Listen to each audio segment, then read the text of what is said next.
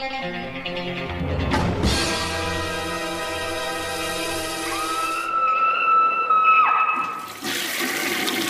guys, what's up? It is week 215. I got a little mustache in honor of all the people in these movies this week that have freaking mustaches. Um, first, we're going to go over the Years of Lead, which uh, has uh, Merli in it, uh, Maurizio Merli, who's a, a Polizio Tezzi Euro kind of crime actor. Although in his movie, he doesn't have a mustache. But we also have, um, geez, the main character in No, the Case is Happily Resolved has a little mustache, kind of similar to this, just a little bit more upkept. Um, Count Christopher Lee is Count Dracula, also has a, a awesome mustache. The only time he donned I think a mustache as Dracula. Um, he never had one in the Hammer films, if I'm not mistaken. And finally, of course, Bronson, the uh, the one based on the criminal. Also, Charles Bronson, the actor, had a mustache as well. No, no Bronson acting movies in here. Just the uh, kind of weird biopic, semi biopic by Nicolas Refn, uh, Winding Refn, Bronson. So I guess we're gonna hop into this and start with this box set from Arrow Video called The Years of Lead. And I love when Arrow does this. They'll take kind of like a, a like a, a, subject like American Horror Project, and they'll have somebody put all these movies in a box set um, this is a really unique kind of set, to be honest. It's five Eurocrimer Polizio Tezzi films, um, all made during the heyday. But in the 70s, although America had their whole vigilante kind of crime thing going on too, with the, the nitty gritty stuff and all that, um, Italy also had, I know, like, you have a lot of those New York movies where it's just like crime everywhere in all the streets and everything like that. And you have the vigilantes popping out, like Death Wish and Vigilante and hundreds of other movies. But in Italy, I guess in this time, I think they said it started what in the late '60s and ended in the late '80s. Was this ridiculously violent uh, political turmoil that was happening, where you had extremists from the right and left just um, kind of causing all this ter- uh, damage and murders and bombings, and even the freaking uh, prime minister or president, whoever was in charge, was actually kidnapped by one of these groups and executed. after being held for like 50 days. I actually kind of went down a, a, slight rabbit hole, which I wish I would have got to go deep down in because it's, it's like you're thinking all these different countries have their own politics and it's very complicated in, in your country as well. Like when you think about it, and then like you're like just to dive deeper in somebody else's politics, you're like this is even more uh, insane than half the politics here. But uh, they kind of had all these like groups um, that they were like left or right, and I started going down, and there was like the Red Brigades, and there was so much information and history, and it just is kind kind of really great to know a little bit about that to watch these movies. And I have seen a handful of Polizio Tezzi movies. I'm saying that wrong, I know, but that's the best you're going to get. Or Euro crime films. I've seen, uh, you know, Ennio Castellari movies. Uh, geez, The High Crime, I think, is the one um, with uh, uh, Franco Nero. And of course, I've seen um, Revolver with Oliver Reed and uh, Fernando Di Leo, a bunch of his films, and, and Almost Human by Umberto Lenzi, Armed to the Teeth um, uh, by Umberto Lenzi. So I've seen a decent amount of these. Um, all five of these in this set were first time watches. So and, and before um, anybody I, I would highly recommend this set as a whole. It also has a little bit of a like a booklet in there as well with cliff notes and troy howarth's in there. I started reading some of that and he starts going over the history of the director of the movie though the case is happily resolved. But okay so that was the big movie that i had heard of in the set no the case is happily resolved. And it has a lot of um you know, I, I would say fanfare, and it's kind of unique and different from my understanding. Um, the Savage Three was also one that I had heard about before because it stars Joe Dallesandro. So, saying that, let's start with the Savage Three, which is the first one in the set, and um, I believe this is the same director who did No, the Case is Happily Resolved. I think he did both of those. But um, The Savage 3 stars Joe Dallesandro, who is not an Italian actor. He was kind of one of these guys who went over to Italy to become kind of a star, and he cut his teeth on acting in Italy. If you guys know Joe, or they call him Little Joe, you know, from the song Velvet, the Velvet Underground song, um, he was kind of made famous or got his start in the Andy Warhol scene. Uh, he was in stuff like, um, you know, Trash, Heat, Flesh, um, those kind of movies by Paul Morrissey, and he eventually made the move to Italy, where he was in um, Blood for Dracula, Flesh for Frankenstein, and a slew of these Polizio Tezzis. He's also in an Arrow film um, that they put out called The Climber, which is a pretty cool movie. But okay, this is different. This is obviously making a political statement here uh, in this one. We have these three kind of guys that work in an office. They're always being pushed on by, you know, the man, the boss, and everything like that. And they seem decent. They seem like they have a decent life. They seem very, you know, working class, but decent people in society. and it turns out that they have you know a, a thrill for crime. Joe is the leader. He's taken um, these these three guys. They all have different backgrounds too, and that stuff that's kind of eating at their lives, their their home lives, and their work lives, and all that kind of stuff. And we get glimpses of that, of course. So we kind of see them causing this huge like soccer riot, and that that's shown in the very beginning as Joe is witnessing these rats um, do this. They're, they're they're perfectly fine when they're confined and have enough room for themselves, but when you throw them all together, shit happens, and, and they kind of lash out. And that's a big, obviously, kind of metaphor right in the beginning that these like when there's enough room and and you know everybody's fine, but when something goes wrong and everybody's crowded, it just kind of becomes chaos, and that plays into this movie for sure. But anyways, uh, through their kind of like crime spree, they're kind of trying to stay uh, on the down low and everything like that. And something happens where a murder um, happens, like an accident. I wouldn't say accidental because they pretty much did, but it's this violent act and somebody's killed. That's like an in, um, you know, an incident for them, like a um, what is that triggering incident for these three, and led by Joe, they start this horribly violent crime spree. Crime spree. There's a detective, of course, on their case who actually has a connection with Joe. He kind of likes to go to his you know workplace and try to get him to run the numbers for him and everything like that because he's a big gambler. But you know the cop's a little bit more clever than that. And I don't want to spoil too much on the plot any more than I already have. But um, this one is in Italian only. Um, there is no English uh, dub for this one. Um, and there's this like kind of like it feels like an American rock star rock song playing, and it, it, seems very familiar. It's probably a band that I would know, or, or a band that a lot of people would know. And it just blares throughout the whole movie. It's kind of like their theme music. It's really awesome. I was actually taken back how violent this was. Um, you know, because I like I've seen a few of these, and I'm like, yeah, yeah, they're very action packed, and there's some really exciting stuff in here and car chases. But the actual brutal violence in here was like, oh shit Savage 3. No shit, Savage 3. Um, there's somebody killed with the forklift. Um, but after like they have that initial incident of somebody being killed, they just turn to monsters. Um, this is a really solid movie. Really recommended. There is some features on here. Um, a lot of the stuff has been ported over from the um, oh geez, what was the label that put these out? Um, Obscura Cam- Camera Obscura.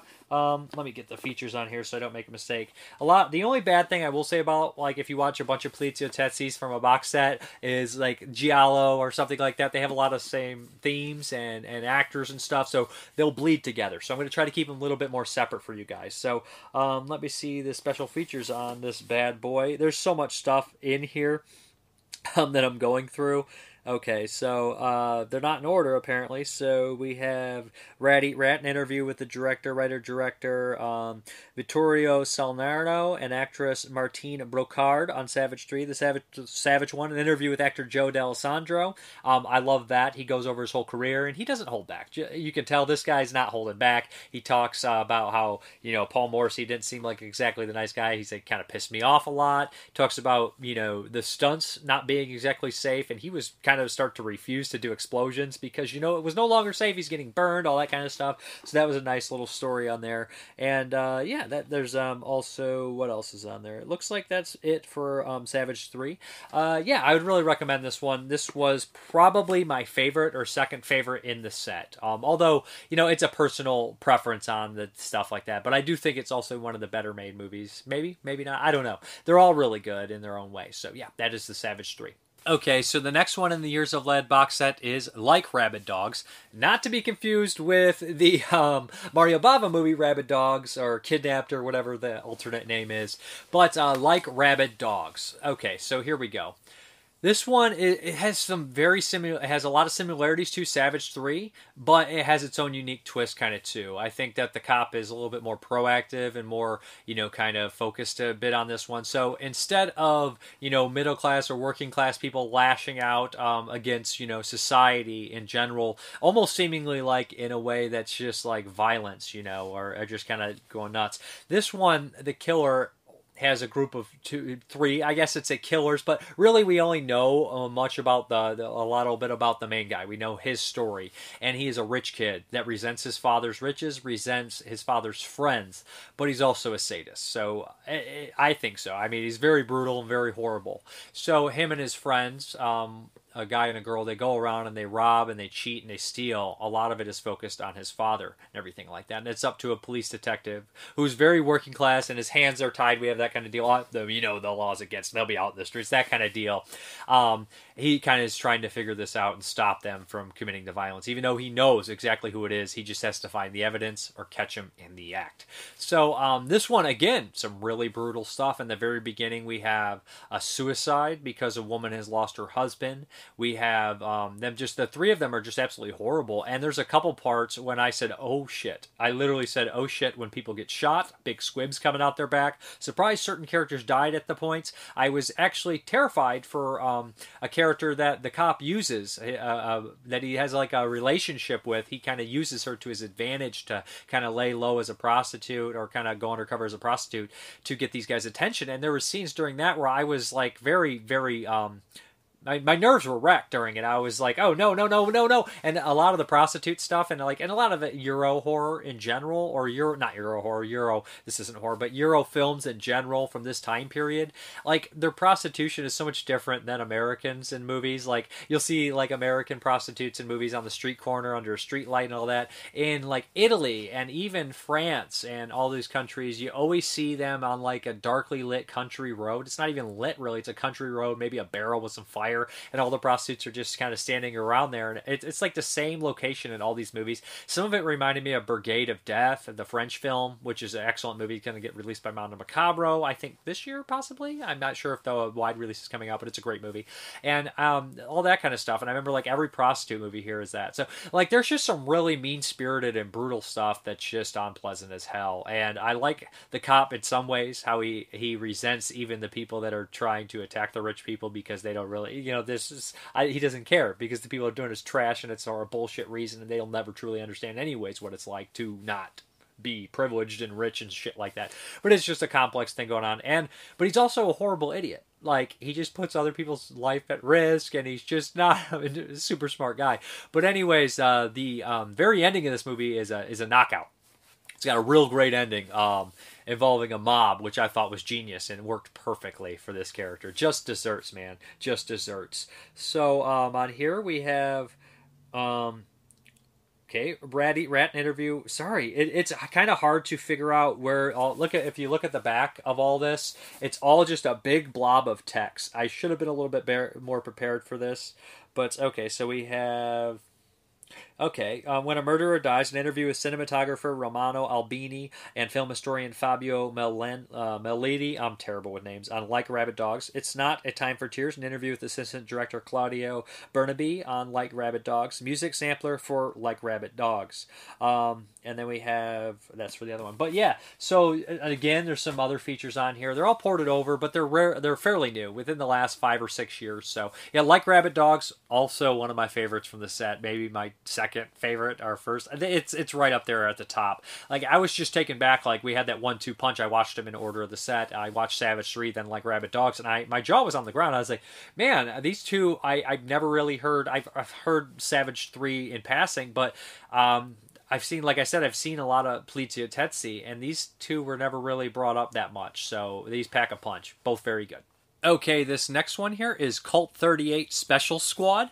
Um, this one is a little bit different. This one is like instead of focusing on like young youth or young youth, that's like a double. The youth kind of going out and causing this horrible like violence and everything like that. We're a little bit more focused on actually a police officer and a, a special squad he creates to kind of you know stop these uh, these these criminals. And the lead criminal is Ivan Rassimov. The guy who leads the special squad is a French actor, I believe, and he's in stuff like Robert Altman's Images. He's the kind of um, expired lover that's popping up. As, is he a ghost or not? I'm not sure. He's also in Chino with Charles Bronson, where he plays the baddie in that movie. So he's a familiar face for me. He is the heroic type question mark in this one. So essentially what we have here is this really awesome, amazing shootout in the very beginning where these uh, couple baddies are captured. One of which is the nutso guy from Hell of the Living Dead. You gotta shoot him in the head. That guy, uh, you know, you, the crazy guy in Hell of the Living Dead. If you don't know who he is, I'm sorry. I don't know what to tell you. So um, he captures in this big shootout, end up capturing a couple baddies, and um, this guy is hyper focused on catching this special these bad guys. It's it's very it's very hard. Um, they have a lot of power, and pretty soon enough, after the special squad is kind of you know hitting the streets uh, using special guns with special bullets they're not supposed to. There's four of them, and um, the the the criminals start to use bombs. They start to plant these bombs all around the city and it uh, the stakes get really high.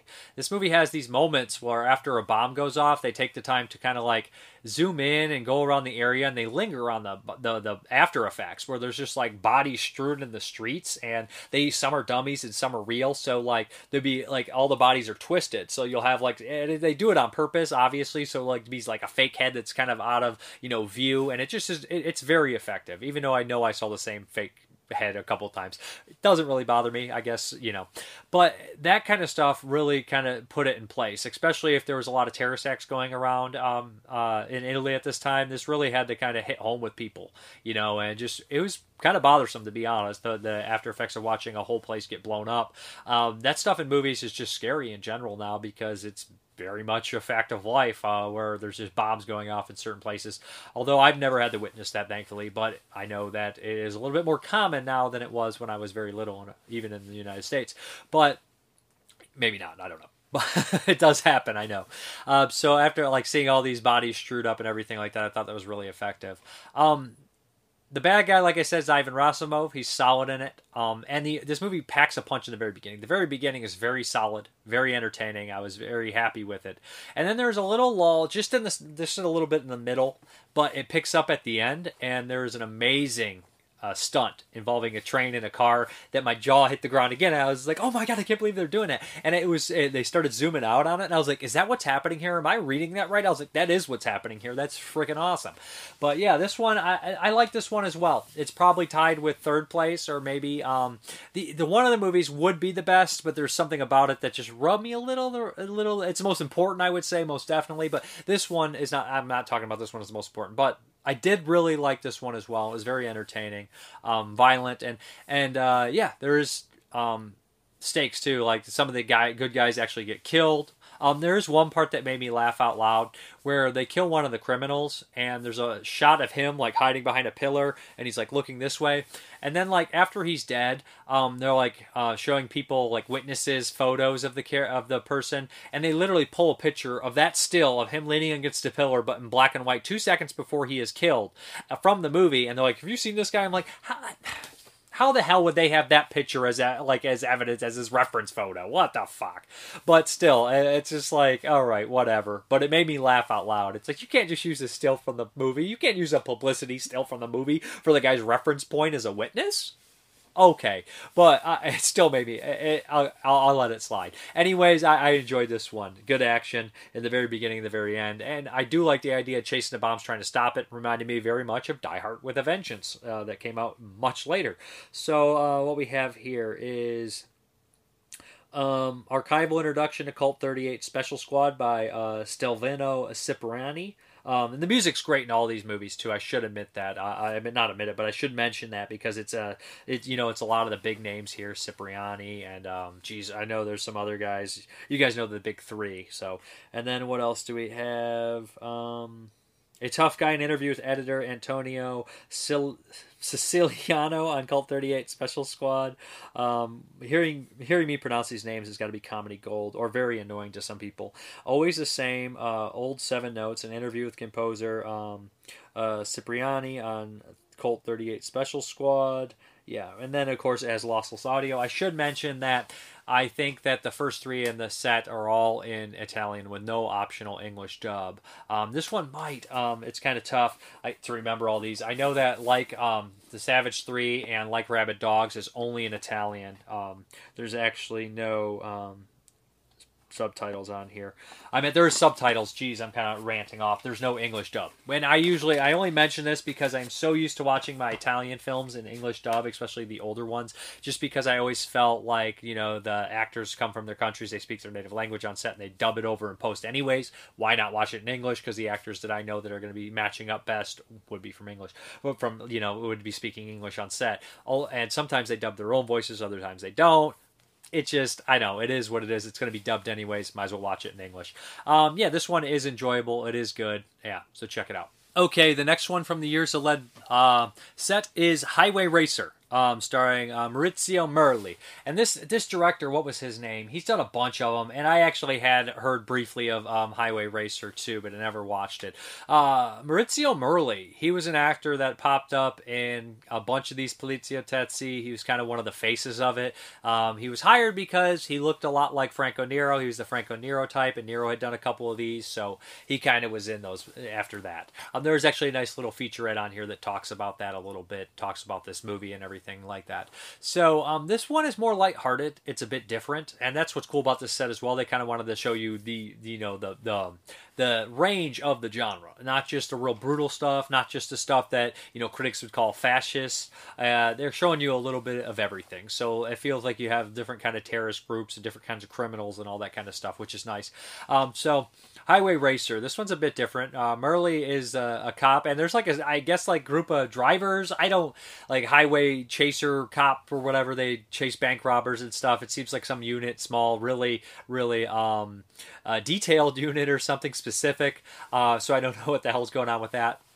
Anyways, uh, Merli, uh, he's basically in the very beginning. He tries to catch. He's a good driver, but he's not the best. Him and his partner try to catch these these super fast criminals that are robbing a bank. He has no success. He actually gets in an accident and that's kind of his mo. He's, he's kind of reckless, gets in accidents, never can you know catch these guys, and uh, his partner's always complaining. He's like the comedic relief. He's always complaining about being scared to die and everything like that. Um, and the chief's always on Merli that he's not good enough and he should just give up and everything. And it's a real weird relationship they have, you know, with the chief and Merli and all these other criminals. The criminals have this kind of uh, the criminals and cops have this code amongst each other where there's like a weird respect, and the main criminal is him and his gang. You know, the main criminal's kind of forcing them to like kind of respect because he has a history with the chief. So there's there's like this back and forth kind of like almost like I don't even say pulpy kind of aspect to it, where it's almost uh, like James Bond kind of stuff, where they're like, "Yes, I know exactly the game, and we're going to play it fair and everything like that, even if you know you're a criminal anyways." But there's some really good chases in here, cars going down steps, all that kind of crazy stuff, cars turning on their side, where it almost becomes cartoonish. Um, it's not uh, as violent as the other ones. Nobody actually is like shot to death, although somebody's body gets hit with a car and there's no way that person's alive. That one made me actually terrified for the stuntman. Usually in a lot of these movies, you'll spot the dummy 10 miles away in an Italian movie. You know, they're very famous for dummy deaths. But uh, in this one, somebody is hit and it looked like they sped up the camera or sped up the footage, but it still looked very fast. And I was like, oh, that guy's messed up. I, that guy's that guy's hurting, man.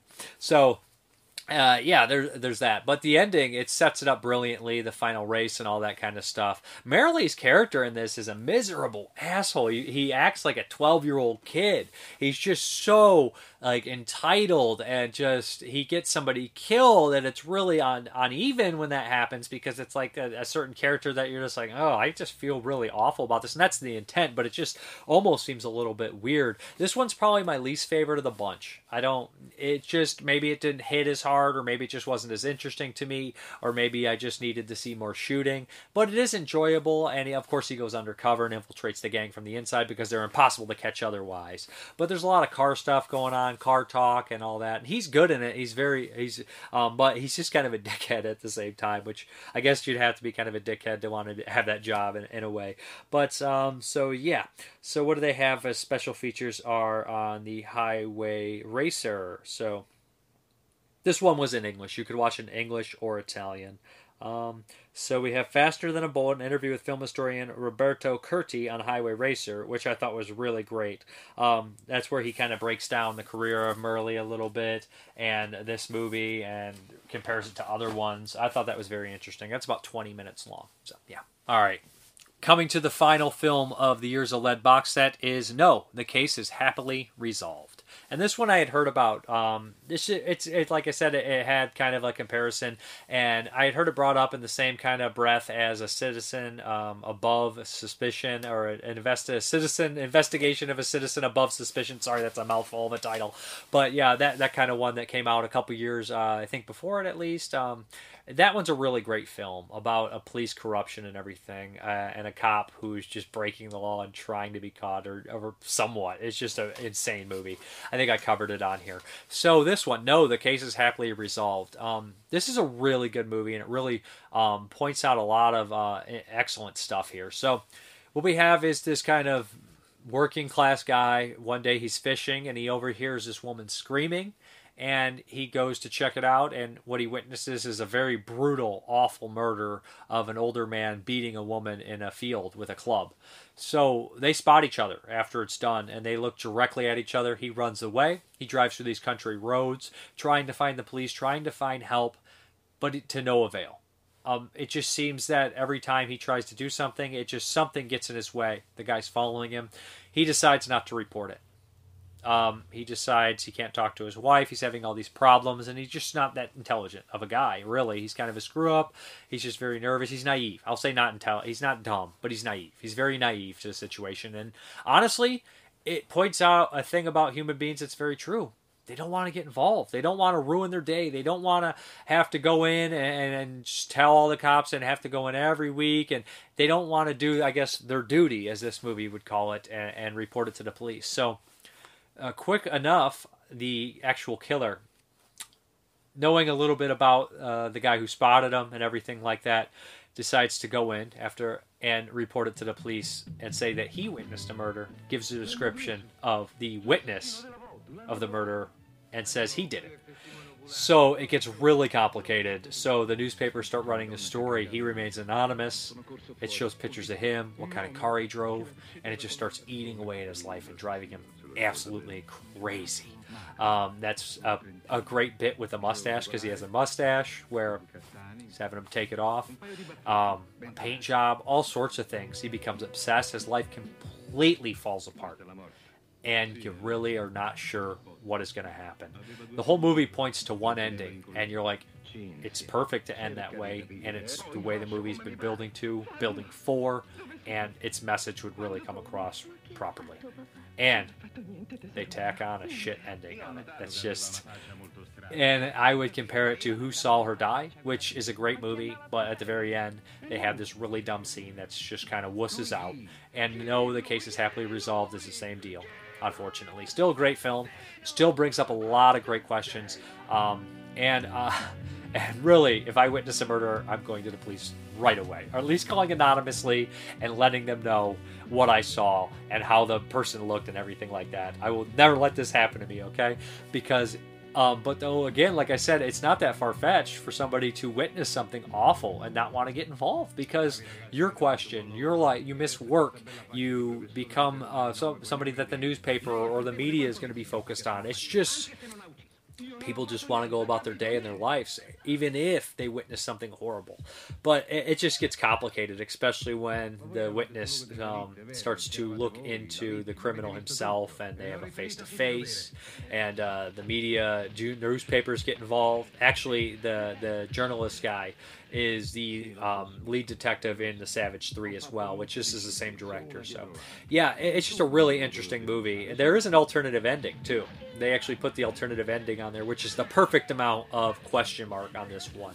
It leaves a little bit of hope, but it doesn't completely uh, show you the other way. I think that the original ending was actually great, and I think it, if they kept that ending, this movie would have been the best movie in the set. Um, the score sticks in your head. I just it was very memorable. I don't know exactly how to explain it, so I'll probably just try to play it through this. But it's just a great score. It's very um, I don't want to say repetitive, but it repeats a lot and it gets stuck in your head. But um, this is a very good film. With it's very well acted and it just it just works really well until the ending, of course, which is unfortunate. But uh, great set all around. Um, so what do we have? Uh, we have an inter- Mother Justice, an interview with writer director Vittorio Salvernaro on No, the Case is Happily Resolved. Alternate ending to No, the Case is Happily Resolved. Original trailers for. Um, okay, so yep, that's what we got here. But there was also. Um, limited edition collector's booklet and here featuring new writings on the films uh, by Troy Howarth, Michael McKenzie, Rachel Nisbet, Kat Ellinger, and James Oliver. There's two of my favorites in there, and Troy Howarth and Kat Ellinger, both awesome. So yeah, this set is great. I would highly recommend picking this set up. Um, like I said, I like when they do these sets that aren't like a series or anything like that. They take like uh, curated movies and, and somebody picks this set, like picks five of these Polizio Testes and tells a story because it tells a story about film history and cinema and everything like that. And this set does that. So a highly recommended set. Um, all of them look great and uh, sounded great. I think they're all in LPCMC. Um, so no like 5.1. That's probably the original sound mix they, they were in. Anyways, great freaking set. Highly recommended. Um, yeah, it's just you got to see it. If you like Polizia Testes or you like European films or you're interested in what I just said, take a dip in there. This is a good set to get you started, I think, to get you a, a wide kind of variety of what you you would see in this genre. But remember that there is some brutal stuff. So um, this ain't your typical, you know, American action film. Although it's kind of your typical American drama action film from the '70s. Kind of has some similarities for sure. But uh, yeah, this is great stuff.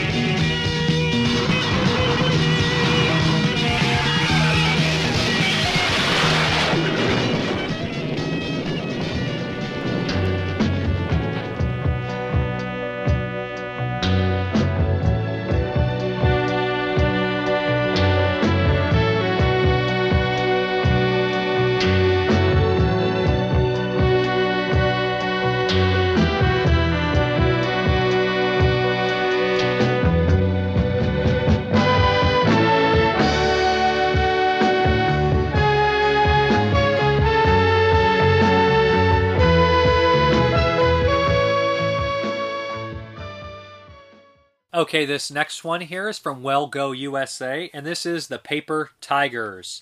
This is a martial arts film. Didn't know much about it. I like what Well Go does, and this is a PG 13 uh, martial arts film, and it was kind of nice to see something a little lighthearted after years of lead. Although it's not like, you know, completely PG or not without action or substance or anything like that. Not saying that PG 13 movies are lack of substance or anything like that. But, uh, so, okay, Paper Tigers this follows a story of this group that were the three tigers. They had a um, Sifu, which was their master. Basically, he taught them everything. We see this uh, this whole life of them.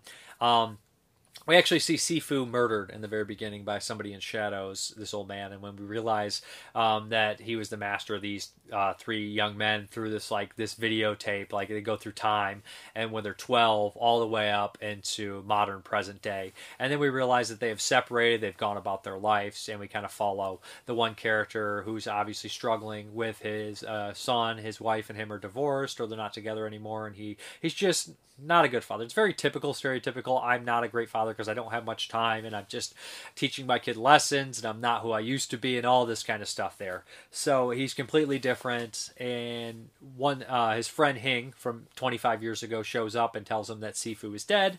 Um, of course, these three had some problems um, that broke them up, and we kind of learn history throughout the movie. But of course, the three tigers have to get together and kind of discover what happened to their beloved master. They have some help from some people in the past, and and of course, they figure out what happened, and they're going to have to have a final showdown to honor their friends and honor their Sifu and all that kind of stuff. So um, yeah, the thing is, the characters are really fun in here. The back and forth actually had me laughing quite a bit, especially the insults. Um, there's one of the guys who put on some weight. Obviously, he's got a bad knee. There's one of the guy who lost a lot of weight. So there's these stupid little immature jokes going back and forth that it shows their characters for sure, which is funny to me. Where um, they're getting in a fight with a group of kids and one guy says it looks like this guy ate half of this guy. And it's just like just my high school mentality sometimes has had me laughing about it. I don't know. Maybe i work in a bad work environment but that kind of cracking on people stuff just makes me laugh even though it's inappropriate. But uh, yeah so of course it gets dramatic and you get attached to the characters because they're making you laugh throughout and they have this back and forth. My favorite part of the whole movie was there was a character that you saw in the flashbacks that they set up that they always kind of picked on in the the karate environment, or it's not karate, sorry, it's gung fu, um, that they picked on and uh, fought a lot, and they always beat him up. And now this guy has like moved on, and he's like running his own kind of. He's like a sifu or master himself, and not necessarily a master, but he's he's right under a master and he's really good and he's really big and he's still a little sour and bitter about what happened. So the jokes and back and forth between all of them is absolutely hilarious. I love that stuff. I it was a great rivalry in here but you could still tell that they're on the same side. That stuff was very funny. Um, i enjoyed the fights in here. They're not anything like you'll see in the crazy Shaw Brothers stuff where you're just like i can't believe these people are doing this in a wide and there's no cuts and it's just insane. Um, it's not anything on that caliber or like um, i would say as good as Jet Li or Jackie Chan or something like that. But it's still really good and entertaining. And I, I'm not the guy to going to tell you that your fight choreographing is terrible because what can I do? Unless it actually is really terrible and very noticeable garbage. Like I slap like like this and the guy's like oh he's like 10 feet away or something like that. You got to call that out. But uh, no it's enjoyable. It's fun. Um, i thought that it looked great uh, as far as the disc was it was, it was it played very well. It was very clean looking. The audio was great. Um, there's some nightclub scenes and all that kind of stuff. But it is kind of typical um, but it is at the same time lighthearted enough that you could watch it with your family um, get them kind of into the you know the martial arts films if you're looking for it. But the three main characters are fun. The side characters are fun.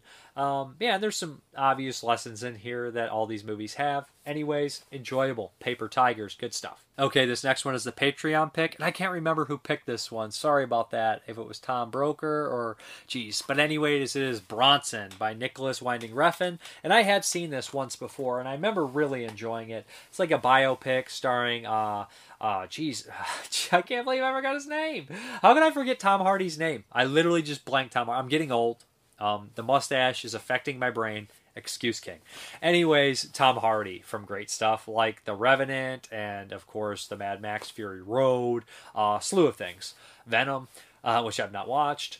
Anyways, Bronson is Britain's most violent prisoner. He's a real person. He got his name, obviously, from actor Charles Bronson. He is a fighter. He's been incarcerated most of his freaking adult life, if not most of his life, anyways. But uh, this is a strange film. Uh, and if you watch the special features, Nicolas Refn basically says when I was making a prison movie, I wasn't going to do it like a typical prison movie. Instead of making it, you know, masculine, I was going to make it feminine. Instead of, and he kind of switches all these things around. He's like, I didn't see, you know, Bronson as as uh, you know a violent criminal brawler. And, you know that's like I see him as like a showman. And like you hear some of his like recordings and everything like that, and he's just like one of these guys that can just twist on a dime. And he, he's a unique, interesting character. He's never killed anyone, to my knowledge, but he's fought a lot, and he likes to fight with the police. Um, and it's a strange structure too. It doesn't go in chronological order. We see a little bit of his childhood, but we see other parts kind of going back and forth, and we see him incarcerated, out of prison here and there.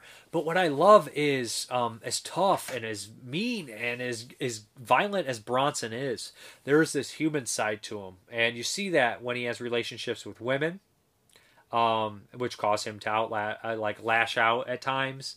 We see it when he his parents come to pick him up when he's initially released from prison, and I absolutely love that scene. How nervous he is! It's just this great performance by Tom Hardy that is just unique. And although Tom Hardy, a lot of people like, hey, he always mumbles through his roles, and, and like this might have been the start of it, but he's doing a great, great um, impression. I mean, I don't want to say impression is an insult, but he's doing a great rendition, I'll say, of the guy who plays Bronson, where he's like, fight, fight. Where'd you get this? Fight but he's just really really a great performance. One of my favorite performances when I sit back. And somebody once told me that this is a good movie with a great performance. Um, I think it's a um, a good movie that is made great by a great performance, if that makes any sense. And I do like the style too, because Refn's got a great style. He uh, always chooses really um, interesting music, and the lighting's always great. And the scenes on the stage are interesting too. Um, seeing Tom Hardy and this weird makeup singing rock and roll and all that kind of stuff, as like he's kind of this. He always wanted to be famous, and you can see that at any cost necessary. He goes through. I couldn't sing. I couldn't act kind of breaking down, you know, limiting what I can do. I just think this is a great film. I love the scene in the mental hospital, the the part where they have him all doped up and that music is playing and he's just looking up to the heavens and the camera work and he's just like, why? He's just in hell. He's in absolute hell there. And that song choice is also perfect. Um, I'm, I'm a fan of Refn's movies. I like Neon Demon. I love Bronson. I love Drive. I love Only God Forgives. Um, I haven't seen the Pusher Bleeder, the Pusher trilogy, Bleeder, or he has another one. What is it? Oh, geez, I know Valhalla Rising. I haven't seen those. I should watch them. I most definitely should, being a fan of his other films so much. But this one is just a, it's just kind of a work of art. Um, it's and I love how it's shot. Um, I like how it's done. Some of the slow motion stuff, like fighting, like a lot of the brawling looks great, and then a lot of it looks really weird in slow motion. I'm not sure if I if I like it that much, but I just don't care enough to be bothered by it because I enjoy the movie so much. Um, and the performance is really what does it. Like all the other acting's solid as well, but uh, he's just very good in it. It's just a unique performance. It's kind of like the story that, the kind of what made him famous for me. Like, has anybody seen like bringing him up? And uh, just I, I love his performance in here. He's not and seeing him talking the the special features and stuff. He, he definitely was very dedicated to the the role. And uh, yeah, great score. Uh, uh, great movie. I, I, can't say much more about it really, but I mean the quotes in here. There's so many quotes too. Um, it's just like a lot of the stuff is completely inappropriate. He is a violent criminal, so but anyways, the voice he has is just uh, I don't even know. It's just like I said, it like kind of stated like Tom Hardy is an actor who doesn't really talk very much from what I've seen in his movies, and a lot of the classic actors didn't either. Like they always said, Clint Eastwood was always trying to get rid of dialogue and scripts. Wasn't he? Uh, Steve McQueen was always trying to get rid of dialogue. I don't want to say that. Just trying to get rid of the shit. And a lot of times it works effectively. You know, uh, like I use a scene from The Searchers that I thought brought up instead of you know John Wayne like bawling or screaming or saying something when you see his face or the reaction shot of his dead family, you just see his face. Like, um, reactionary actors, you know, they're not always. Um, and, and he does talk a lot in this, right? He does talk a lot, especially because he's on stage, kind of going to the crowd. But when he's actually interacting with people, he's not always the one talking. He's very quiet. He's very nervous, and when he interacts with other people, so that's what I'm kind of getting at too. Um, like when he interacts with the the um, the guy who sets up a lot of the fights for him, and he's like, "You got really great big hands." he's just like, "That's a great scene." Um, just lots of stuff like that. Um, just the interactions he has actually with people, he's almost a little bit more silent. Um, he, you know, a lot of people. Uh, like I said, it wasn't a great example because he does monologue the whole movie, but like interactions with people, he doesn't say all that much sometimes. And that's just kind of a thing that Tom Hardy does, I guess. Maybe I, I mean, I've even seen like Lawless. I'm sure he talks a lot in a lot of other movies, but the ones that I'm referencing, what worked for me is him being kind of a silent kind of guy. In The Revenant, he says like two sentences. You know, he doesn't talk very much here and there, but I feel like it's a that's kind of probably a quiet movie, anyways, because who the hell wants to talk in that miserable existing world? Anyways, Bronson, great stuff. Okay, we're going to have some 1970 movies. They're going to be quickies for you. The first one is Night Slaves, which is a TV movie. It kind of veers into sci-fi more than horror, I would say. But um, James Franciscus is a guy, um, actor. He's in this. He stars in this. He got in a car accident years ago, and he is kind of uh, vacationing in this small town with his wife. They're having marital trouble. Marital trouble. That's exactly a TV movie. You got to have strife within the marriage, or it doesn't work. So they're having some trouble here. I can't remember who plays his wife. It, it's I think it's like somebody like Lee Grant or so. Somebody's in here. I can't remember exactly who plays his wife. The quality, picture quality on a lot of these old TV movies when you watch them isn't great, anyways. But James Franciscus is in stuff like uh, The Last Shark, of course, uh, the Second Planet of the Apes. Uh, geez, the Dario Argento Giallo. Which one is he in? Is he in uh, Cat o' Nine Tails or Four Flies? I can't remember which one he's in. Watch those movies for the first time back to back, and they just bleed together sometimes. Although I like both of them, and I remember the outcomes. I think he's in Four Flaw, uh, Cat Nine Tails. I think he's in Cat Nine Tails. So yeah, he, he's a decent actor. I like him. He's got a good look. Um, good leading man look. So he goes into this small town, and at night he sees all these trucks with all the townspeople kind of getting in there, including his wife, and driving off. And he's confused. He's the only one not affected by it. He does not understand what's happening. He starts to look into it in the morning. No one believes him that this is happening. They're night slaves. He doesn't get it. Um, there's also some other familiar faces in here. I know I'm probably forgetting a couple, but Leslie Nielsen is the town sheriff. Um, there, like I said, there was a couple faces in here that I reckon. Oh, Andrew Prine is in here as well. But he starts to dig, and there's this one woman kind of wandering the streets that tells him a little bit. He realizes that, you know, something's going on, and I don't want to spoil too much. Um, this is a strange film. Uh, and I don't really know how to go about anything else without spoiling it. Um, it's decent. It's a little dull. Um, let's put it this way: this movie put me to sleep like eight times. It's a very short movie. It's like seventy minutes, and I don't. It's like Dave, that's your fault. You have a terrible attention span. But I mean, I watched Jess Franco's Count Dracula like this on the edge of my seat for the second time, and so it can't be that bad of an attention span. I love Jess, Count, Jess Franco's Count Dracula. Spoiler, but so yeah, this movie was so dull in the beginning. I mean, the middle and the beginning. Fuck it. Um, just a dull movie with a great concept and a really solid TV cast. But I seriously felt like somebody like hit me over the head or something. Was I was just like, Ugh I literally I fell asleep like four times and had to rewind it. And I know that's on me. I know it's on me. I know, I know, guys. I'm sorry. I'm sorry. I'm sorry. But it's just a little dull. The pacing is off. Um, there's a lot of talking, and the payoff really isn't worth it. Um, so I would probably skip Night Slaves, especially if you're following 22 Shots for the 1970 show and you're watching a bunch of 1970 movies. Watch Jonathan or, or you know, The Strangler or something like the Anson Woods um, instead of Night Slaves. Okay, we have another one from 1970 called From Ear to Ear. Um, this is a French film, and the title, it's a great title. You think From Ear to Ear, you know, the old slitting their throat from ear to ear. There's no throat slitting in this movie. So I don't know why that title's there. But uh, this is a really incestuous, weird gothic, um, more of a thriller than a horror film, I must admit, or drama thriller horror would probably be in that order. So what we have here is this woman who's kind of struggling financially. Her husband has died. Um, she has her daughter living with her, a, um, a niece living with her, and another daughter who is kind of, kind of in catatonia in a wheelchair and they all must take care of her her medical bills are astronomical. They're making them go go broke. The lawyer is kind of dating the mother, and it's kind of on the down low. And uh, you know, it's kind of an affair, of course, I should say. But that's not the only thing that is abnormal going on in this household the sister is screwing the cousin. They have this weird relationship, and I had I was taken back because it's 1970. I was like, is that what's happening here? Are they actually cousins? And seeing the mother refer to them more as it went on, I was like, they are. So they have this weird jealousy over each other. They both have their own kind of like you know men on the side, but it's just a weird movie. So it, it's not much happens to be honest. You, you kind of have this setup where something tr- you know triggered the sister in the wheelchair, and the girls are getting this big scheme so they can have a party, and something horribly I don't even want to say tragic. It's just all in out murder but through this murder, they figure out what caused the daughter to have catatonia, and it's pretty disturbing. It's pretty gothic style, and it's actually the end scene is the only real horror scene in here where I was like, oh wow, that is really messed up stuff. Uh, it has a decent amount of nudity, especially for 1970. There's a lot of explicit stuff going on, I would say, and the lesbianism incest is enough to kind of be like, wow, that's a little ahead of its time for sure.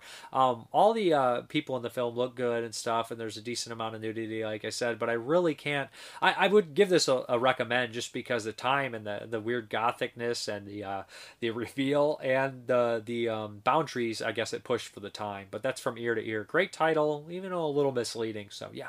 Okay, the next one from 1970 is Crowhaven Farm another TV film, right? I'm knocking all these TV movies out. So this one, uh, who's the big actor in here for me? It is John Carradine. That's right. Got to have John Carradine movie in 1970. I'm sure he was in 37 movies um, this year. I'll find out. Anyways, uh, Crowhaven Farm. So this opens up in kind of a gothic style. We're at one of these. Uh, what do they call these when uh, somebody's died and they're giving away? They're reading the will. So the lawyer basically, there's a, a, a couple there, a, a middle-aged couple, like maybe 40 or something, mid 40s at the latest, and uh, a very uh, an older man, and they're reading the will, and he's supposed to inherit Crowhaven Farm if he and if he goes there within a week or something like that, inhabits the farm. Otherwise, the couple get the farm. So um, it starts off. This movie takes no time starting. It's like seventy minutes. It doesn't have any like air at all. It's just like go, go, go, go, go. Almost. I don't want to say it's to its detriment because you know it's a TV movie and it doesn't have time to you know pad things out. It just really has to get going. So right in the beginning, um, this guy gets in a car accident. He dies, and the farm goes to the couple. They move in quickly the the wife has some real awful feeling about it almost immediately like uh, she's having flashes of the past she thinks and maybe ancestral stuff. So she's just not wanting to deal with it. The husband wants to keep it because he's a painter and this is a great spot for his paintings and they're they're on the broke side. You learn that this couple has not been able to have a kid so that that's been haunting them. They're having marital trouble. The husband is extremely jealous of everything, and the townspeople are kind of coming around. So fair, uh, with the flashes and the the paranoia, you start to kind of get a Rosemary's Baby feeling going on, right? You know, even down to the husband getting basically good work after like with John Cassavetes when something happens. So it's it's kind of a rip of Rosemary's Baby to be honest to a certain extent, but it does have maybe like a flashback to the puritanical witch times and stuff, which I thought was kind of cool as well. So instead of that, but it is kind of a cult kind of style film.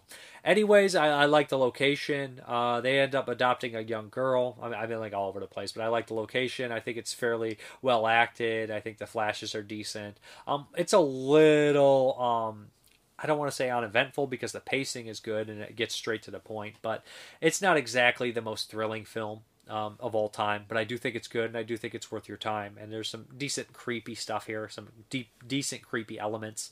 Um, but they, uh, you know, adopt a young daughter and that ties into the past and everything like that. Um, anyways, I thought this was a good film. I enjoyed it, uh, and the it, um, it's all set up well. What happens is set up well, and the ending has a little role by William Smith, uh, great actor from um, Red Dawn, and a bunch of other films. You guys will know him from Maniac Cop. I think he's in the first Maniac Cop. He's just a big, strong guy. He's in Boss with Fred Williamson. I think he's the main baddie that he fights at the end. Just a character actor, great character actor.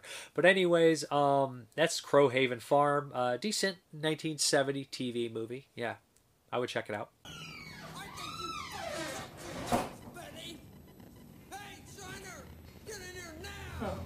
What? What is this? Zombie Bloodbath 2, Rage of the Undead. Oh. What? You ain't seen Zombie Bloodbath 2, Rage of the Undead? Nah, I guess I must have missed that one. You ain't seen nothing.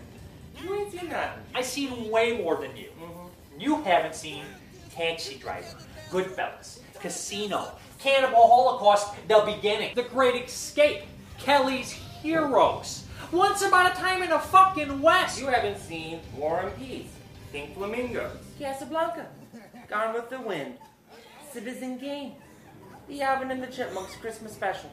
You haven't seen, hmm, what else haven't you seen? The Magnificent Seven? The Magnificent Seven Ride Again? The Magnificent Seven are back? Is that a movie? And last of all, you ain't seen Zombie Bloodbath 2, Rage of the Undead. And you haven't seen War and Peace. I ain't watching War and Peace. The hell you are. Fuck War and Peace! Hey guys, we're here for You Ain't Seen, and this is my pick for you. And I picked a 1970 movie because I was going to watch it anyways, and I wanted you to watch it.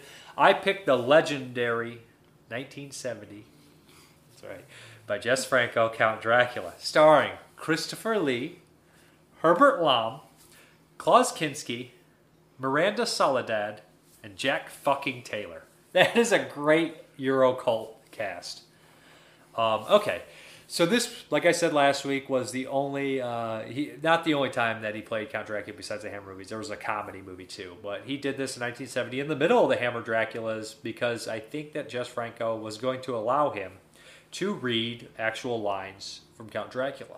Um, this is closer to the book than anyone would actually expect from a Jess Franco movie. From a Jess Franco movie, yeah. And I think it's one of the closer adaptations I've ever seen of Dracula. They condense things, they change things around just to make it a little bit more short. And convenient, but also at the same time more logical than the actual original mm-hmm. Dracula book because you don't have the inner, you don't have all the notes, so you don't see exactly happening. Like if they were to play Dracula as it played without showing any of the, it would make no sense. I don't think without any of the background you stuff. You can never adapt Dracula as it's written into any production period. It, it it's too long. It's too it might work as a TV show or like a mini series. Yeah. I think there was one um, recently that just came out. Yeah, but I, I think that it's too disconnected. I mean, there are like maybe three yeah. arcs in Dracula, um, and they're really separate from each other. They, they don't really logically flow into a narrative because the book isn't written in that way. It, yeah, it's, it's, strange. It's written by diary entries. Everybody right. knows that. And then like even in like towards the end of the book, Van Helsing gets one, and you're just like, right. ah, you can tell Bram Stoker was trying to avoid doing a Van Helsing one until the very. And he was like, fuck, I got to do a Van Helsing one, even though it's going to screw up the structure of the story because I haven't had him write one yet. Right. So okay, um, this one condenses a lot of the characters, like the prince and uh, um, Seward. Doctor Seward is in here, but the Prince, Seward, and Quincy jo- Quincy Morris is Quincy Jones or Quincy Quincy Morris, I think. Um, whatever the the Texan is all kind of mixed into one character, and that's Jack Taylor. Um, although Seward is in here, he's almost more of a non-character. He's a non-character. Yeah. Um, this starts with Harker, of course. Harker mm-hmm. is in Dracula's castle. We have the great gothic setup of him riding in the carriage, and everybody saying, "Don't go there. I'm warning you not to go there." Of course, he goes there. They have the great scene where Christopher Lee, as the uh, stagecoach driver, actually picks him up, and you know it's Dracula because they do that in the book too. It's obviously fucking Dracula, but he's like condensed, and like he mentions that, like I think that was the same guy. But that's a really cool scene. Um, instead of wolves, we have these dogs. They're just like German shepherds mm-hmm. kind of wandering around, which I love. Um, so it actually has some of the direct lines. Uh, you know, he does "Creatures of the Night," uh, that line, which Bela Lugosi got to do as well, which is probably the most memorable line in Dracula. Period. Um, became the most memorable line, mm-hmm. at least in uh, in cinema. It's, so um, yeah, I thought the opening was really solid, really dead on. Um, after Harker kind of wanders and is found in the woods, they change things around. Um, he sets up everything for Dracula to kind of move and get situated. But I love the scene. I, am a big fan of this movie. Rewatching it, I love the scene when he does the whole basically. Now that was a Dracula. When Lee does that whole speech about the Draculas killing mm. things, that's from the book too. Like, there's so much good stuff. Like, yeah, Lee's great in this one. This is I don't I don't care what anybody says. I know people are like, oh, Dracula's way better made movie. It's not shoddy. It's not shit. Lee does better in this movie. He does do better. Lee um, gets more to do. They gave Lee freedom, and he's fucking one of the best actors, especially when it comes to horror and cult fi- films. Mm-hmm. Lee's one of the top three actors when it comes to that kind of thing. You know, when he's doing the Hammer stuff, um, specifically, I think the Dracula Hammers, um, he, he he's reserved. I mean, there's one where he doesn't even talk, and I I, I, I like him in those movies. Don't get me I, wrong. I mean, I do like him, but uh, I think a good majority of like this, he's not in them for very much screen time.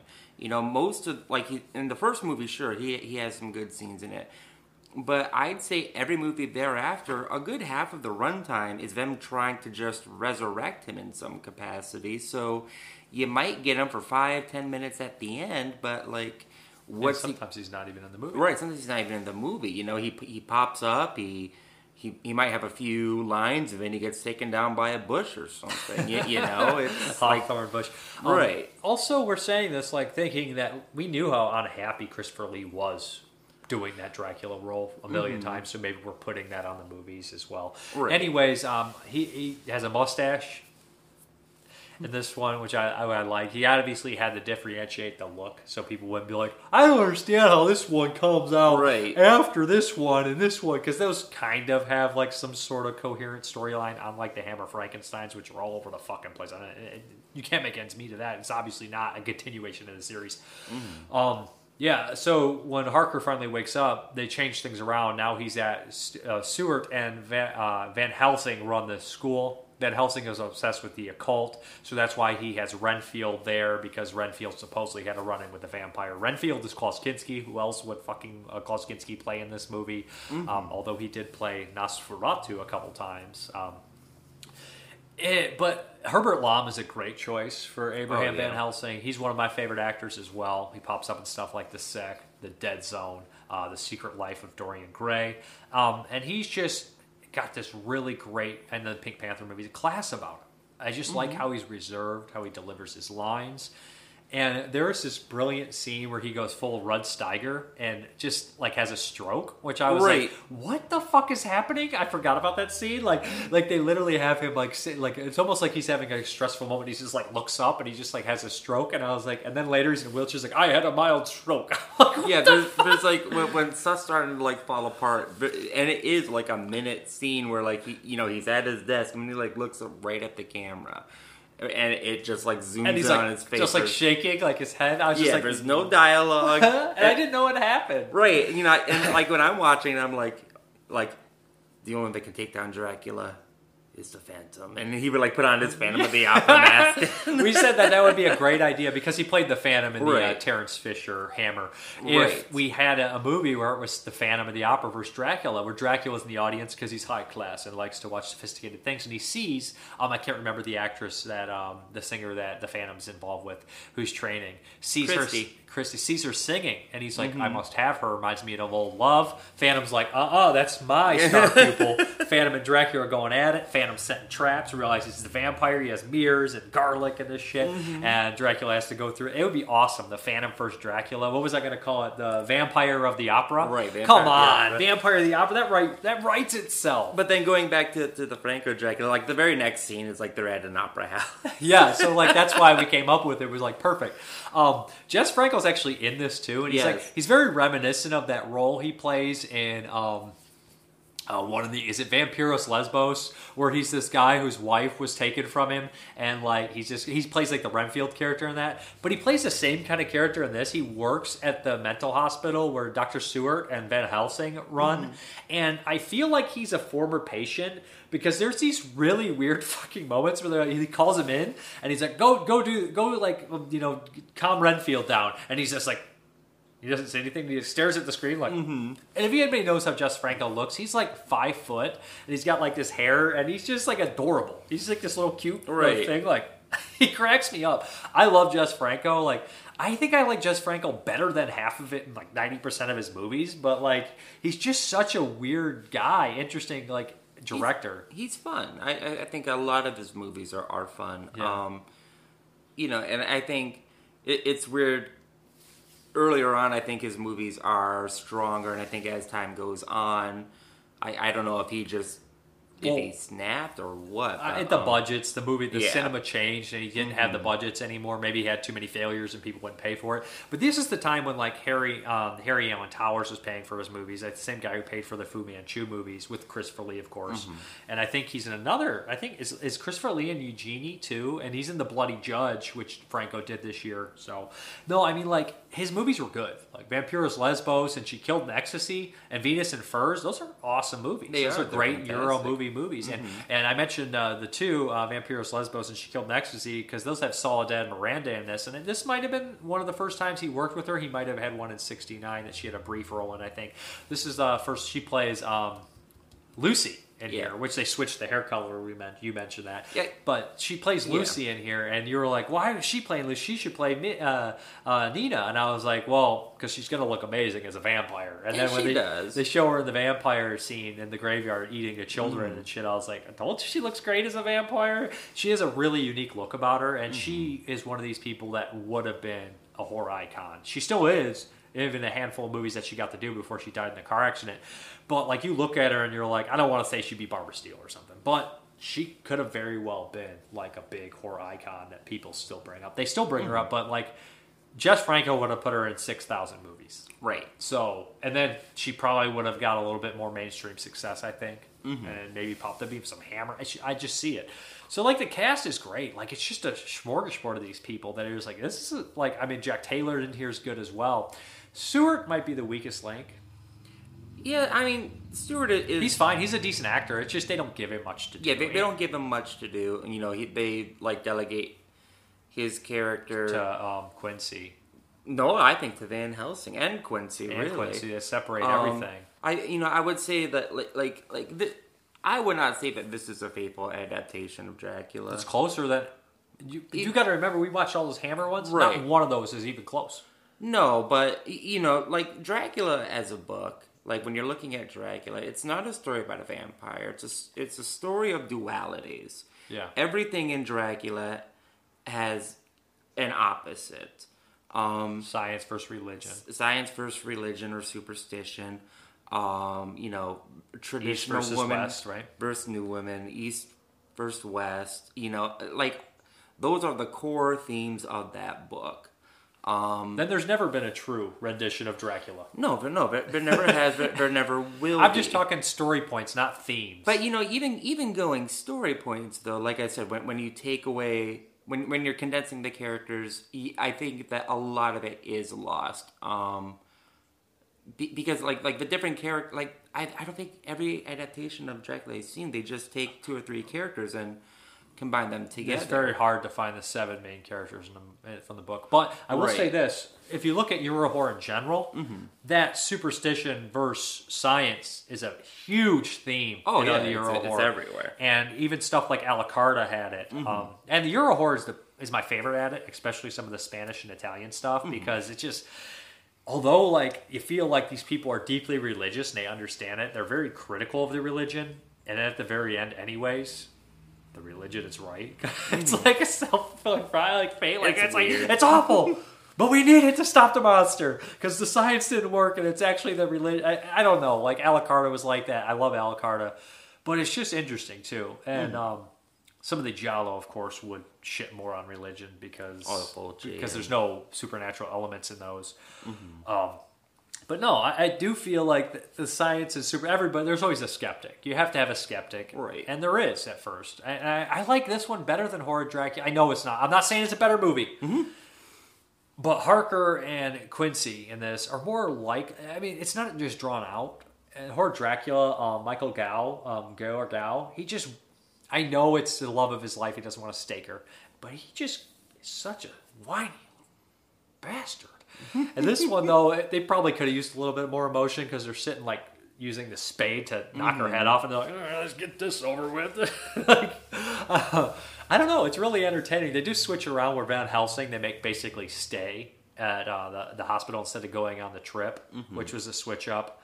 Um, and I do like what happens to Dracula at the very end. Uh, Yeah. like it's fried, and they do have the um the, the nomadic people that are constantly around Dracula and everything too, which is another kind of thing. Like there's a lot of stuff in here that is it, it, it's basically the meat and potatoes of the story are there, and a lot of the stuff. So you know it doesn't have all the details, it doesn't have all the themes explored as well as you could.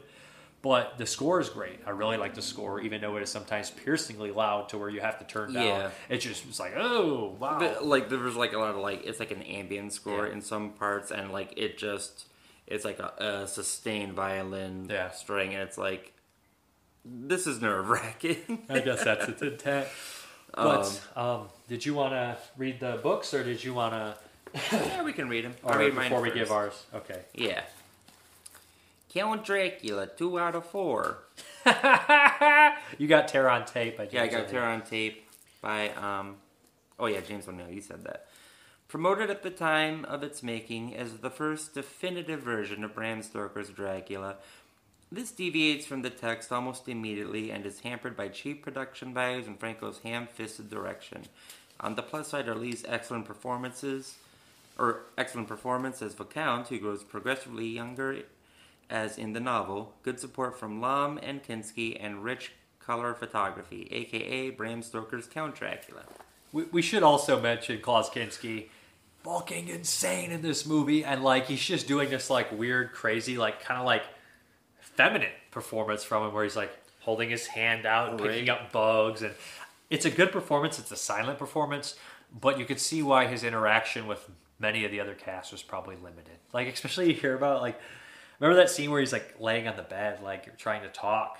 And like mm-hmm. you're like, I feel like he was going to say something there, but then he just wouldn't do it or something. Yeah, Like I feel like maybe they gave him a line, yeah, because he's like I think he's talking to Stewart, and he and like he's like moaning, and like he moons for like 30 seconds and it's like okay well we're not you're not going to get your line now Klaus because uh You yeah, just you're wouldn't just do it? it up too I much don't want to talk. I'm Right. not talking anymore. exactly So, uh, Count Dracula, creature features John Stanley, 1970, two out of five stars. Spanish British adaptation of Bram Stoker's Dracula, produced by co writer Harry Alan Towers and directed by Jess Franco. However, a gap remains between honorable intentions and execution, and the film still falls short of its goals, with sloppy camera work and bad zooms. Christopher Lee believes this to be among his best work, but it's certainly not the best Dracula. Herbert Lom is Van Helsing, and Klaus Kinski is Renfield. Fred Williams, Soledad Miranda, aka Bram Stoker's Count Dracula, Dracula 71, and Night of Dracula, Republic Pictures. I think that they're wrong. I am giving it 4 out of 5. I like Count Dracula. i mean it's a good fun movie i'd, I'd give it like a three out of five um yeah i mean i don't know like it depends on what you want from the movie like i said i mean you, you they completely changed harker's character stewart's character. They had to condense it or the movie would be Helsing's 6 years long. I mean e- Dracula is like a million pages. They had to they had to condense it. And who needs the prints? They didn't need money because they condensed the area in this. Instead of them driving like we got to drive halfway across the world to get Dracula. Like I know it's an epic book and a story. Although the one thing I we would I would have liked to see mm-hmm. is the boat trip. Everybody wants to see the boat trip. The boat trip's the most boring bit to me. Disclaimer though, I do not like Dracula. I've never cared for Dracula. I do not encourage anyone to read Dracula. I do not encourage anyone to enjoy reading Dracula or enjoy. How are you encouraging people not to it. enjoy it? What if they're enjoying it and then you're like, Do "I'll not. discourage you to enjoy this. You should not enjoy this. Do not ever read Dracula. Do not ever get any joy from it. Stop. Watch a million. I read Dracula, and even if I thought that Frankenstein was a million times better of a book, I got a lot of appreciation out of reading that book because it helped me to understand all the movie adaptations better It and what they lifted from it. Um, I have not watched the Universal's Dracula in so long. I wonder how faithful it is to the book. Well, Probably not very faithful. We're gonna watch it. Yeah, we're going to we're going to do the Universals at some point. I want to ask you guys which movie, guys and gals, or non guys and gals, whatever, you peoples, which Universal movie we should start with. Now, some people consider the Lon Chaney Senior Universal, or at least like, I think they would be considered. Some people say it started with Dracula 1931, mm-hmm. but I think that we start with Hunchback, The Shock, and Phantom of the Opera with Lon Chaney Sr. and just go down there and do some of those early ones. I know some people consider those Universals. I'm not sure exactly on the release there if they picked them up later. They were Universal or a company that wasn't Universal but became Universal. But I definitely want to start with Lon Chaney Sr. movies because I think that without that, there is no real Universal monster Right. history, to be honest. We're not doing King Kong, right? I don't want to watch King Kong. I don't. King Kong's not really considered a Universal, Okay. not in that same vein. If that makes any sense. I love King Kong. I, I do. It's King Kong is one of the best fantastic movies ever made, but Yes. also at the same But time, I think we just watched it a few months ago. Yeah. So I mean, it's not really something that belongs in there. Most people don't consider putting it in that that list. Um, there are some what will cut out like Shadow of the Cat, which was a Hammer movie, and Horror of Dracula, which some people consider that. I think we're going to include the Paramount movies, some of the Paramount ones acquired by Universal in '58. There's a master list, and I don't know the one classic monster that I don't see much of in the Universal line is Dr. Jekyll and Mr. Hyde. There is Abbott Costello, um, but I would like to watch some of the classic Dr. Jekyll and Mr. Hyde movies too, somewhere along the line. I know there's a 1913 one, 1921, 1931, 1940, and then of course there's ones in the 70s with Jack Palance and stuff. But I would only um, the- last movie we're going to stop with in the Universal line would be Psycho. And I know people are like that's not a Universal horror movie, but Jeremy hasn't seen Psycho, and I think it's the perfect place to kind of show I know I've seen this written before, and I would agree that this is like the changeover. Like Psycho is the first big one that's not like this is kind of a wake up call that that Universal Gothic stuff is maybe a little coming to an end at some point. I'm not watching Psycho. Yes, you are. I've seen every adaptation of Psycho. I, know. I don't give a shit. You're watching Psycho, or I'm breaking everything. Rage. Everything's broken. All right. So, what movie are you gonna pick? Are you gonna do a Universal, a Blind Spot, or you ain't seen, or what? you know, I really want to um do the third Planet of the Apes. That's what you want to do? Blind Spot? It'll be a blind spot. Yeah. I don't want to do Universal yet. You you you pick the Universals when you get there. Um, you know, I got the sets. All the stuff came in, so we could start. should should we do? Yeah, let, us go and go ahead and do a, a third Planet of the Apes. Okay. Neither of us have seen it, so Nope. it is a blind, Blind spot, spot. blind spot. Double blind. Yeah, it's not a you ain't seen. Um, you know, if, if we can go back, because you know we, we we never did and we never will make a final episode of the original Blind Spot last year. You're supposed to do that. Sorry, guys, it just don't. Next week. It So- might be might be the week after next. People won't even know what we're talking about. Yeah, they, they, they won't. They, we, we've already lost them. So, um, of all those movies that we watched, my favorite. No, we can't do it. We got to let people know. Do you guys want to see that still? We'll ask them. Okay, we'll just save this for a deleted scene then, and we'll see not. you guys next week. We're, we're not saving anything for deleted scene.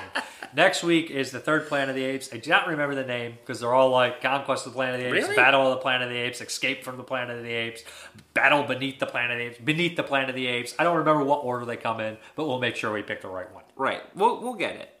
Yeah, because number two is fantastic. Charlton Heston's not in any of the ones after that. Thank. I don't. I don't like Heston. I'm sorry. I've, I've seen him in three movies, and I'm like, he's Stay a here. I'll be back. terrifying looking man. He looks like if you took Clint Eastwood and like skinned him alive. he looks like if you turn Clint Eastwood into one of those guys from Part Two. with the handle Exactly. skin. Okay, no, he doesn't. But all right, we're done. Okay, let's get into these questions, answers, comments, all that good stuff. So basically, what I asked you uh, last week was to any two actors or actresses, anytime alive or dead, that you would have liked to see work together or still work together. So we have Joe Carroll, Mads uh, Mikkelsen, and Emma Watson, and something like Hounds of Love or Hard Candy would be amazing. Ken Coakley, I would have liked to have Lon Chaney Sr. and Tom Savini work together. The only thing is, who would do the makeup FX? It would have been great to see them do a frame for frame remake of London After Midnight, for sure. Um, I don't know if these people work together, or maybe it can be a holdback from last week's question. Who would um, you like to see in any role? I always thought a Dawn of the Dead remake with Laurence Fishburne as Peter, Tim Roth as Roger, Sam Neill as Flyboy, Scarlett Johansson as Fran.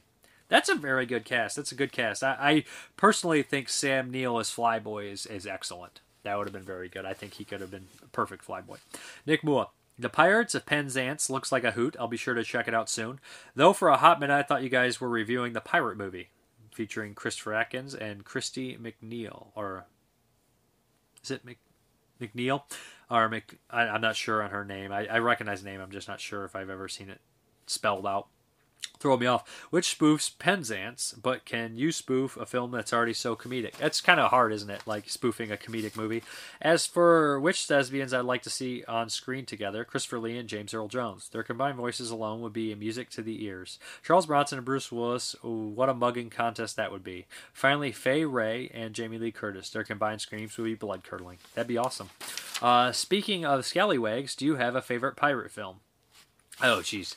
I mean, pirate movies. For me, that is not a very broad choice because I can't think of that many pirate films, and I don't. I, I never had like a subgenre where I watched a lot of the swashbuckling movies um, and pirate stuff.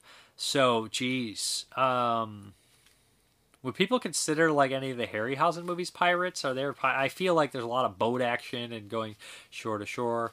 Um, Muppet Treasure Island is fun. It's been years since I've watched that. Um, was the, the Island with Michael Caine has a bunch of pirates in it. It's just really hard for me to recall pirate movies, and the Pirates of Caribbean movies I never really watched. So yeah, um, Pirates of Penzance is really fun. I know I'm probably missing a huge pirate movie that's going to bite me in the ass, but I gave you a couple that I like. So and then he says, are there any constellation prizes for those who didn't win the Santa Sangre box set? Hugs and kisses from Goomba the cat. You and Jeremy Croning a power ballad. I prefer Wind Beneath My Wings, sir. Not gonna happen. Which movie would you like to make a spoof of? Ooh. I think that a spoof. I, I don't know if I'd ever make a spoof, to be honest. I would make a spoof of the Amityville movies. I know my friend Nathan Rumler made Amityville Vibrator, but I would make a movie called Amityville Gimme Your Money. Or give me your fucking money, and it would literally just be about a bunch of guys trying to make an Amityville movie, and behind the scenes of them being like uh, shoddy pieces of shit, like who cares? We'll just put Amityville on the title, and everybody's gonna rent it, and maybe just spoof that, uh, making a bad Amityville movie. That would be fun. Yeah. So Isimisio, a lot of 70s films feature some dark, serious, subversive content that probably won't fly today. I've always preferred that decade over the 80s, no question about it. Most films have an incredible rewatch value and are more aligned with my taste, since I'm not the biggest fan of comedies or slashers. You've never seen Calvaire? Holy shit. Would love to hear what you have to say about it. Adoration looks good. Need to check it out. Jay the Stingray, what's up, brother? Ah, uh, not much. How how you been? I know you, it's been a long time since we've corresponded. Um, I know you used to be big into working out. You still working out? Um, David Scott, need more Heather's references. Okay, I'd love to see Marlon Brando and Daniel Day Lewis to have done a movie together. Me, Horseshoe. I find Six String Samurai weird movie because he uses a one handed Chinese broadsword. It's not a samurai sword, but it's cool to watch, I guess. And he boasts, I drink your blood. You talked before, but I'm glad you mentioned it again. I don't know if it was inspired. I didn't know it was inspired by the Manson family. I like the redhead in the movie. He says, I watched it last month on YouTube. I saw people leaving negative con- comments, but I thought it was a good film. Maybe because I'm a sucker for good looking redhead movies. Okay. Creep Show and Chainsaw Massacre 2. oh, basically we started conversation on there. So he says, Horse Cinema, I was born in 1970. I need to check out some of these films. Kentuckinator, 26.30, here, here. That's when I basically mentioned how bad 2005 movies are way worse than bad 1970 movies. Adam Watson, Benny Loves You is a lot of quirky fun. Worked for me, made me laugh. Me too, sir. Adrian J. Smith, separate videos for each movie are much better. Why lump them all together? Means people have to skip through to enjoy the ones they are interested in. No one else does it like this that I'm aware of. I'm generally intrigued as why you do it like this. Well, I keep timestamps. Also, I make it a show because I have an audio version. Also, that way, if somebody's listening for one movie and they hear something about another movie, maybe they wouldn't be too interested. Maybe it'll catch their attention. Maybe it'll broaden their horizons. Maybe, I don't know. Also, like, if I were to cut them up, I feel like putting eight movies or eight reviews up all week and rendering and stuff would take a long time and it would screw up the algorithms. I know a lot of people, what, if I put up like one movie every day, maybe it would go up higher. I don't think so. I think that it would actually hurt your algorithms because um, ever since that uh, YouTube kind of changed how it does things. It's just not as easy to get subscribers or get views or anything like that unless you're already huge. So. Okay, then we have Mike Moore. I like having one video, even if I'm semi busy, I can put it in the background until something catches my eyes. And then um, I don't even know how to say this. Something movie corner. I love it. So Jamal Potter, Charles Bronson, and Clint Eastwood. I mentioned I know they were in an episode of Rawhide together. Not sure if they shared screen time. Mike Malley, uh, Malloy, um, I seem to remember they are once in the same scene, but not the same shot, unless maybe just a wide. And Paul Talbot posts a scene, and he says they appear in one shot together to show us a still. So, yep. Um, then Jason Willard, Bruce and Brandon Lee. Troy Howarth would have wanted to see Christopher Lee and Daniel Day Lewis work together. Renee Royer, Chris Farley and John Belushi. James Higgins, Jimmy Stewart, and Barbara Steele. Carson Peters, Klaus Kinski, and Daniel Day Lewis with behind the scenes cameras rolling all the time. Matthew L. Furman, great topics, so many. Philip Seymour Hoffman and uh, Jackie. Yes, I'm aware I spelled this wrong. I'm not sure who that is. Um, Corey Walter. Um, good news is they have a film together called The Master. Sherman Hirsch, Gilbert Gottfried and Shirley Temple, Steve McQueen and Butterfly McQueen, Peter Lorre and Betty White, Boris Karloff and Rip Taylor, Burt Reynolds and Debbie Reynolds, and then he also has Andre Braugher and Stepin Fetchit. Uh. Not an actor I'm familiar with. Jeremy R says, Don't be using my answer as an example. Basically, I asked a question on Facebook and I said Christopher Lee, Peter Lorre. That was his answer. Um, Paul Talbot, Bud Abbott, and Joe Pesci. That would have been great. Corey Walter, John Lithgow, and James Woods. Zachary Puccinelli, Sid Haig, and Billy Bob Thornton um, Rakesh Brown, a new Die Hard with Mos Def as a sporting actor. I want to see those two act together again. Peter England for next week's show. Two actors, actresses you would love to see work together. Gary Oldman and Daniel Day Lewis. David Gibson. I just did a Maniac and May double feature and would love to see in an alternate universe Spinell and Angela Bettis play a psycho couple. And uh, the question of the week is gonna be recast your favorite movie with anyone take like the primary cast, even supporting whoever you want, recast it with anyone. I've probably done this already, but like you want to recast the Dirty Dozen, Magnificent Seven. I know we've talked about those a bit, but recast your favorite movie with anyone you could possibly want, like so, or, or a movie you'd love to recast. So I guess we're gonna hop into the Patreon uh, drawing, and I'm gonna do that right on the screen before we get into the update. And remind, I am going to uh, cover Jason Willard, a movie um, because he hasn't been drawn out in five months. So he wanted me to cover uh, Jorarsh, which is an in, Indian movie um, from the bag. So if you have not been drawn out within like five five months or something like that, or, or five um, drawouts or whatever, let me know, and you can take one of your picks or a new pick, and, and I'll cover it. So I'm going to draw five out anyways. What do we got? trying to break some of these up. Okay, we got Eau Claire and Little Monsters, which I'm excited to watch again because Little Monsters was my favorite films growing up. So, childhood favorite there. And I have the new Vestron. What else do we have? We have Tom Brooker. I survived a zombie holocaust. this is one I don't know what the hell it is. All right. Usually I'm, I'm pretty on zombie movies, like I know them, but I don't know what the hell that is. I've not heard about it until you you asked me to cover it. So we, I got one out here. I thought I had two for a second. Jim Simon, Rated X. I think that's the one with Emilio Estevez. Maybe Charlie Sheen's in that too. So that's three. What else do we have? Chris Rivers, Public Enemy, with James Cagney. And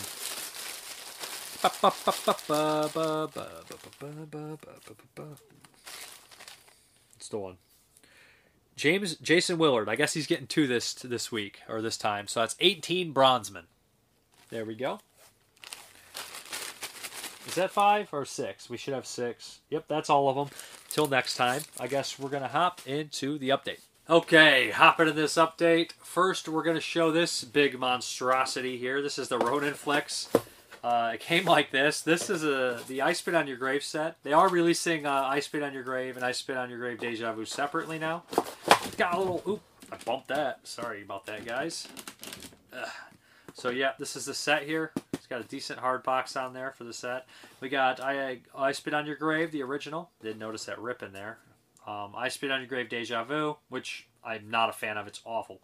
And Growing Up, I Spit on Your Grave, which is a documentary, which I'm interested in as well. There's also a book in there. I'm a big fan of the original I Spit on Your Grave. I think it's pretty much one of the quintessential exploitation films.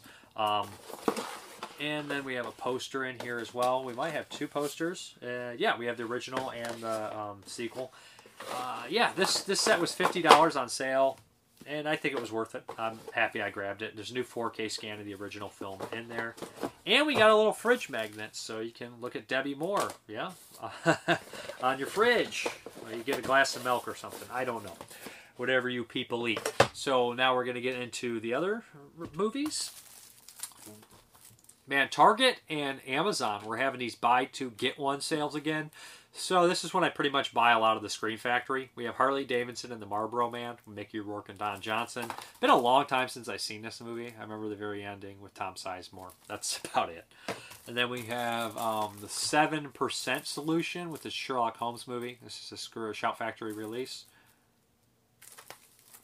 We got Vanessa Redgrave and Alan Arkin in it. So Robert Duvall, yeah, Cole Williamson, nice cast. Should be good. Then we have uh, The Last Unicorn, which I've never seen, but it's got good voice talents by Jeff Bridges, Mia Farrow, and Angela Lansbury. And somebody said Christopher Lee, too. So, yeah, this is a funny story about this movie. My friend, uh, I shouldn't even say this, but anyways, you know how like sometimes back in the day when you're young, you have like recorded pornos, or somebody had a porno, and he was like said he was like 12, and he found this tape. His sister or brother, somebody left it behind. I don't know, and it said the last unicorn, and it was actually just a porno that somebody had taped a porno over. So like the last unicorn was the porno for him, like the title, and it was supposed to be that movie. So it's just funny. I always remember that. So then we have the Wizard by Fred Savage. This is a classic kids movie that I don't know if I saw. There's a lot of those like that I've seen parts of growing up, and I can't remember. I mix them all up. Like what was the one that? uh Geez, the Last Starfighter was most definitely one that I feel like I've seen as a kid, but I couldn't 100 percent remember everything until I started watching it. Then we have the Explorers uh, by Joe Dante, the collector's edition. River Phoenix, Ethan Hawke. Good price on this one. I watched this one for the first time a little bit ago. I had not seen that one. I thought I might have, but I didn't. Then we have Phantom of the Opera, Opera with Herbert Lom which I, I like. I like this one quite a bit. Big fan of Herbert Lom. Love Herbert Lom. Love Hammer. Like the Phantom of the Opera story as well. Terence Fisher movie. Then we have Kiss of the Vampire, another Hammer one. I have that set, the uh, the old the Universal set, but a lot of those aspect ratios supposedly messed up. This one's cool. This one's decent. Don't absolutely love it. It's one of the uh, vampire movies that doesn't is not involved in the uh, Dracula series or the Karnstein trilogy from Hammer. So then we have Psycho, the remake. It was dirt cheap, like eight dollars. It's all I'm going to pay for the remake of Psycho by Gus Van Sant with uh, Vince Vaughn and William H Macy and who else is in here? Um, and ha- and Heche, uh, Viggo Mortensen. I don't even remember Viggo Mortensen in this, but uh, yeah. Then we have the Leopard Man, uh, Val Lewton produced movie. Never seen this one. Good price on it. Um, I try to buy any Val Lewton that comes out on Blu-ray. I think I have all the Blu-ray stateside so far. I know there's a couple that haven't been released here yet. So then we have um, Colossus, the Forbin Project. This is a 1970 sci-fi movie. So yeah, from Scream, Shout Factory, whatever it is, Scream. And then we have um, some Kino, The Land Unknown. You guys will notice I'm starting to grab some of the lesser-known Universal horror kind of horror-oriented titles because me and Jeremy are going to go through the Universal horror films, and I'm going to go in depth with them. We're going to get a bunch. So yeah. Then we have The Strange Door, Charles Laughton, Boris Karloff. Never seen this one. Um, the monster that challenged the world. If I'm not mistaken, this is the one with Dick Miller and Lee Van Cleef. Am I serious? Is it the right one? Maybe it's not. I don't remember. Um, but this is one I've always wanted to see. I always remember the monster on that. So maybe that that one was a Corman movie. I think I'm thinking of. Regardless, this was on the list again. What's the one I'm thinking of with those guys in it? I'll never remember. Then we have the Dr. Jekyll and Mr. Hyde Deluxe Edition, Robert Louis Stevenson's, John Barrymore. I think this is one from 1913. Not a Universal film, but yeah, I'm interested in checking it out for sure. Like looking at what people consider universal and what they don't, it's different for a lot of people. And then we have Isle of the Dead from Warner Archive, Boris Karloff, Val Lewton produced.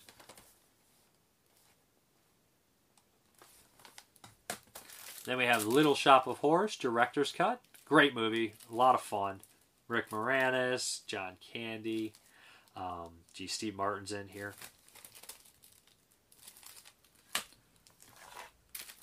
Edward Scissorhands, it was very cheap, grabbed it. I always liked this movie. It's been a while since I watched it, so good stuff. And then we have box set here, The Inner Sanctum Mysteries, complete film collection, starring Lon Chaney Jr. It's got um, Calling Dr. Death, The Frozen Ghost, Weird Woman, Strange Confession, Dead Man's Eyes, and Pillow of Death. All, I think, qualify as Universals. That's a Mill Creek set. Then we have the last one I needed from the Universal Horror Collection. This is Volume 5. We have The Monster and the Girl, Captive Wild Woman, Jungle Woman, and Jungle Captive. This one is all like, I guess, jungle and gorilla oriented movies. So cool. And then last, we got this big bad boy, which is the Universal Classic Monsters Complete 30 film collection on Blu-ray. I have a, these a lot of these sets on DVD, but I wanted the Blu-ray set because this includes a little bit more than that. So we have Dracula, Frankenstein, The Mummy, The Invisible Man, The Bride of Frankenstein, Werewolf of London, Dracula's Daughter, Son of Frankenstein, The Invisible Man Returns, The Mummy's Hand, The Invisible Woman, The Wolfman, The Ghost of Frankenstein, Invisible Agent, The Mummy's Tomb, Frankenstein Meets the Wolfman, Phantom of the Opera, 43, Son of Dracula, The Invisible Man's Revenge, Mummy's Ghost, The House of Frankenstein, Mummy's Curse, House of Dracula, She-Wolf of London, Costello Meet Frankenstein, Costello Meet the Invisible Man, Creature from Black Lagoon, Revenge of the Creature, Costello Meet the Mummy, The Creature Walks Among Us. There we go. 30 classic monster films in HD from the studio that defined the Hollywood horror genre. So, yeah, cool set for sure. Um, I grew up on the Universal horror films. I've seen a bunch of them. Don't remember which ones I have seen. I know I've watched stuff like Ghost of Frankenstein and Frankenstein a lot as a kid. But um, I, I bet there's some in here that I haven't seen. Probably a lot, to be honest. So, yeah, all 30 of these films are going to be watched in that Universal uh, and a bunch others it's a big list. I have like 108 movies. I might not watch. We're going through even some of the Paramount ones that the Universal picked up in 1958. We're thinking about doing. So yeah. Anyways, uh, that should be fun. We're not going to do them all in order. We'll do them when we can. So anyways, that is a Universal horror box set. Uh, back to the video. Okay, guys. Thank you very much for watching. And as always, have a good one. Yeah.